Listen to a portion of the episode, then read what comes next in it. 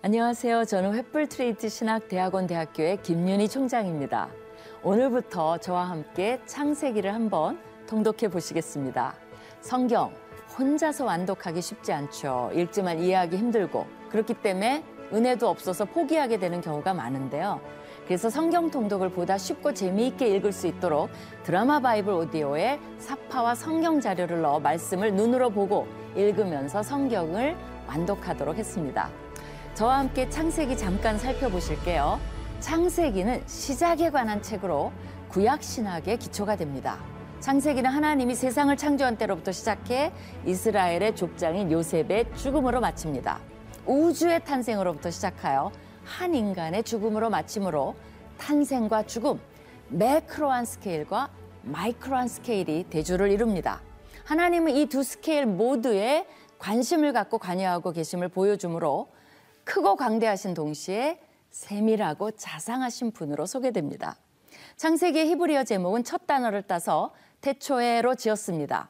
반면 헬라어 번역본 제목은 게네시스인데 이 단어는 발생, 기원, 근원, 원천, 출생, 혈통 등의 다양한 뜻을 가지고 있으며 여기에서는 모든 것의 기원, 시작을 의미합니다.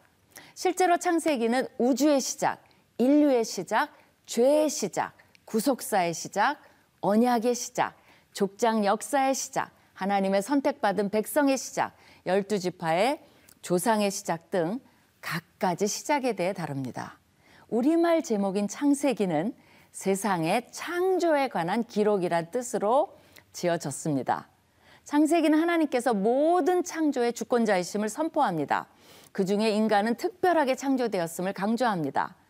하나님께서는 그의 형상을 따라 인간을 창조하심으로써 하나님과 인간의 관계에 대한 특별한 배경을 제공합니다. 그러기에 인간은 신분, 남녀, 인종에 관계없이 존엄한 존재입니다. 이것은 고대 근동 메소포타미아의 창조론과 대조를 이룹니다.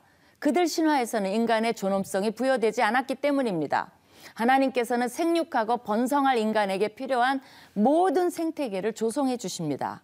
이렇게 해 주시는 이유는 인간에게 복 주시기 위함입니다. 창세기는 또한 죄의 근원에 대해 가르쳐 줍니다. 복의 근원이신 창조주를 거부하고 피조물인 인간이 창조주처럼 되려는 욕망으로 자유의지를 사용하여 창조주의 명령을 거역한 것이 바로 죄의 근원입니다. 창세기는 크게 두 부분으로 나누어집니다. 먼저 1장에서 11장은 족장 이전 시대의 원역사를 다룹니다. 이 부분은 하나님께서 말씀으로 우주를 창조하심을 강조하며 인류 전체에 초점이 맞춰져 있습니다. 인류가 어떻게 생육하고 번성하게 되었는가에 대한 기원을 잘 보여줍니다. 동시에 죄와 심판의 주제를 다룹니다. 최초 인류의 죄와 죄의 시작으로 인간은 하나님의 면전에서 쫓겨납니다. 그 이후 인간의 세계에는 최초의 살인, 홍수전의 죄악이 세상에 가득함, 바벨탑 사건 등이 일어나며 죄와의 전쟁이 계속됩니다. 죄와 함께 죽음과 심판이 불가피하게 됩니다.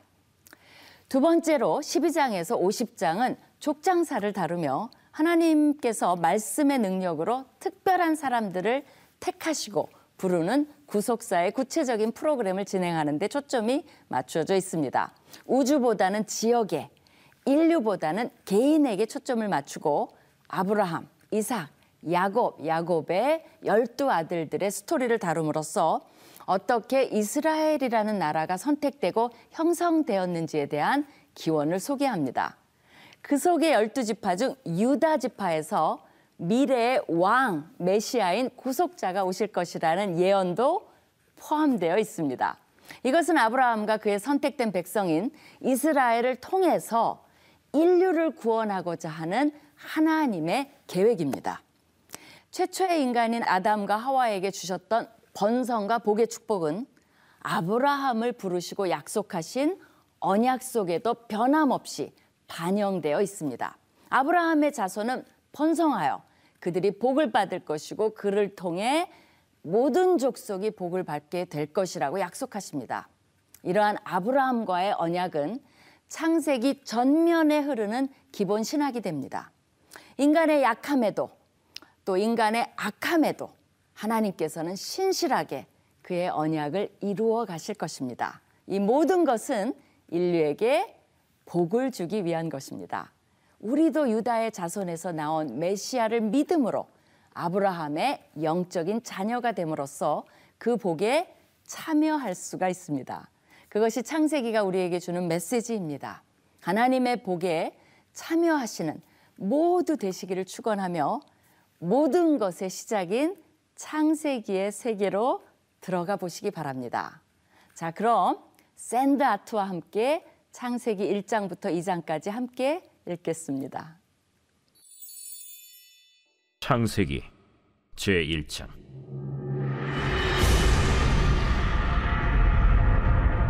태초에 하나님이 천지를 창조하시니라.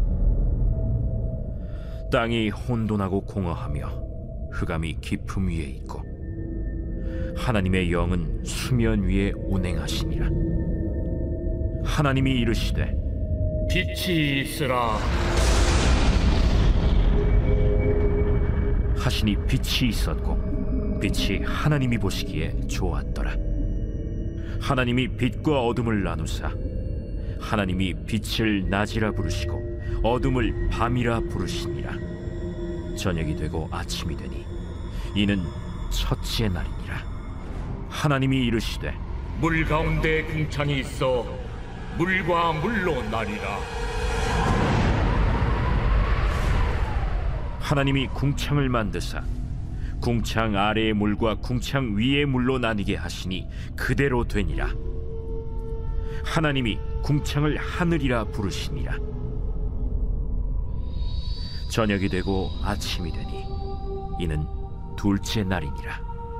하나님이 이르시되 천하의 물이 한 곳으로 모이고 묻히 드러나라. 하시니 그대로 되니라.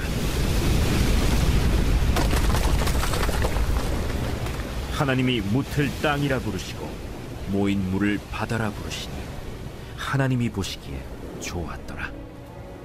하나님이 이르시되 땅은 풀과 씨 맺는 채소와 각기 종류대로 씨 가진 열매 맺는 나무를 내라.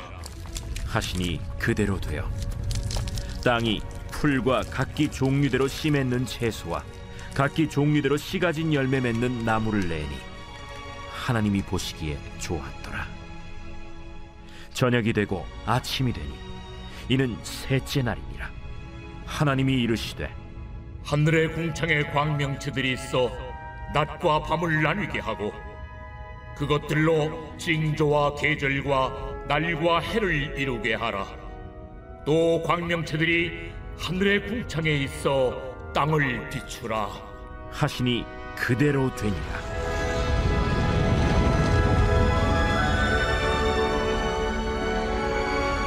하나님이 두 큰 광명체를 만드사 큰 광명체로 낮을 주관하게 하시고 작은 광명체로 밤을 주관하게 하시며 또 별들을 만드시고 하나님이 그것들을 하늘의 궁창에 두어 땅을 비추게 하시며 낮과 밤을 주관하게 하시고 빛과 어둠을 나뉘게 하시니 하나님이 보시기에 좋았더라 저녁이 되고 아침이 되니 이는 넷째 날이니라 하나님이 이르시되 물들은 생물을 번성하게 하라. 땅 위 하늘의 궁창에는 새가 나르라. 하시고 하나님이 큰 바다 짐승들과 물에서 번성하여 움직이는 모든 생물을 그 종류대로 날개 있는 모든 새를 그 종류대로 창조하시니 하나님이 보시기에 좋았더라 하나님이 그들에게 복을 주시며 이르시되 생육하고 번성하여 여러 바닷물에 충만하라. 새들도 땅에 번성하라. 저녁이 되고 아침이 되니 이는 다섯째 날이니라 하나님이 이르시되 땅은 생물을 그 종류대로 내되 가축과 기는 것과 땅의 짐승을 종류대로 내라. 하시니 그대로 되니라 하나님이 땅의 짐승을 그 종류대로 가축을 그 종류대로 땅에 기는 모든 것을 그 종류대로 만드시니 하나님이 보시기에 좋았더라. 하나님이 이르시되 우리의 형상을 따라 우리의 모양대로 우리가 사람을 만들고 그들로 바다의 물고기와 하늘의 새와 가축과 온 땅과 땅에 기는 모든 것을 다스리게 하자. 하나님이 자기 형상 곧 하나님의 형상대로 사람을 창조하시되 남자와 여자를 창조하시고 하나님이 그들에게 복을 주시며 하나님이 그들에게 이르시되 생육하고 번성하여 땅에 충만하라. 땅을 정복하라. 바다의 물고기와 하늘의 새와 땅에 움직이는 모든 생물을 다스리라. 내가 온씨 맺는 모든 채소와 씨 가 진 열매 맺는 모든 나무를 너희에게 주노니 너희의 먹을 거리가 되리라.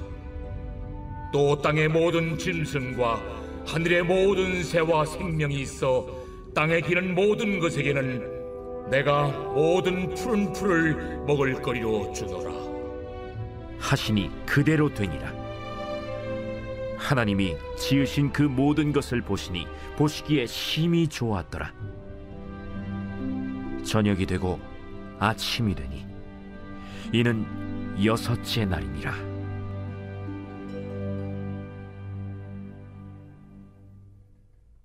제 2장. 천지와 만물이 다 이루어지니라. 하나님이 그가 하시던 일을 일곱째 날에 마치시니 그가 하시던 모든 일을 그치고 일곱째 날에 안식하시니라. 하나님이 그 일곱째 날을 복되게 하사 거룩하게 하셨으니 이는 하나님이 그 창조하시며 만드시던 모든 일을 마치시고 그날에 안식하셨음이니라 이것이 천지가 창조될 때 하늘과 땅의 내력이니 여호와 하나님이 땅과 하늘을 만드시던 날에 여호와 하나님이 땅에 비를 내리지 아니하셨고 땅을 갈 사람도 없었으므로 들에는 초목이 아직 없었고 밭에는 채소가 나지 아니하였으며 안개만 땅에서 올라와 온 지면을 적셨더라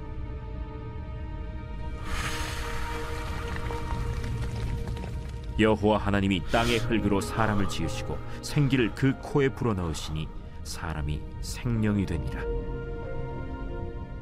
여호와 하나님이 동방의 에덴의 동산을 창설하시고 그 지으신 사람을 거기 두시니라. 여호와 하나님이 그 땅에서 보기에 아름답고 먹기에 좋은 나무가 나게 하시니 동산 가운데에는 생명나무와 선악을 알게 하는 나무도 있더라 강이 에덴에서 흘러나와 동산을 적시고 거기서부터 갈라져 네 근원이 되었으니 첫째의 이름은 비손이라.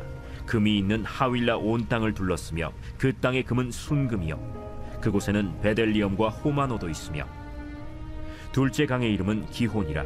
구스 온 땅을 둘렀고 셋째 강의 이름은 히데겔이라. 아수르 동쪽으로 흘렀으며 넷째 강은 유브라데더라 여호와 하나님이 그 사람을 이끌어 에덴 동산에 두어 그것을 경작하며 지키게 하시고 여호와 하나님이 그 사람에게 명하여 이르시되 동산 각종 나무의 열매는 네가 임의로 먹되 선악을 알게 하는 나무의 열매는 먹지 말라. 네가 먹는 날에는 반드시 죽으리라. 사람이 혼자 사는 것이 좋지 아니하니 내가 그를 위하여 돕는 배필을 지으리라. 여호와 하나님이 흙으로 각종 들짐승과 공중에 각종 새를 지으시고 아담이 무엇이라고 부르나 보시려고 그것들을 그에게로 이끌어 가시니 아담이 각 생물을 부르는 것이 곧 그 이름이 되었더라. 아담이 모든 가축과 공중의 새와 들의 모든 짐승에게 이름을 주니라. 아담이 돕는 배필이 없으므로 여호와 하나님이 아담을 깊이 잠들게 하시니 잠들매 그가 그 갈빗대 하나를 취하고 살로 대신 채우시고 여호와 하나님이 아담에게서 취하신 그 갈빗대로 여자를 만드시고 그를 아담에게로 이끌어 오시니 아담이 이르되 이는 내 뼈 중에 뼈요 살 중에 살이라 이것을 남자에게서 취하였은즉 여자라 부르리라. 이러므로 남자가 부모를 떠나 그의 아내와 합하여 둘이 한 몸을 이룰지로다. 아담과 그의 아내 두 사람이 벌거벗었으나 부끄러워하지 아니하니라.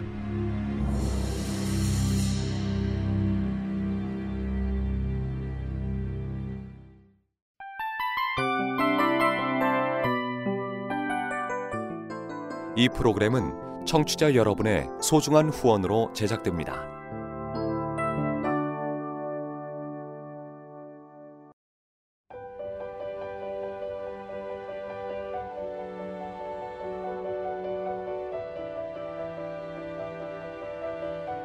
세상에는 수많은 교회들이 있지만 더 깊이 있는 말씀 강해를 찾기 위해 크기로만 교회를 선정하지 않습니다.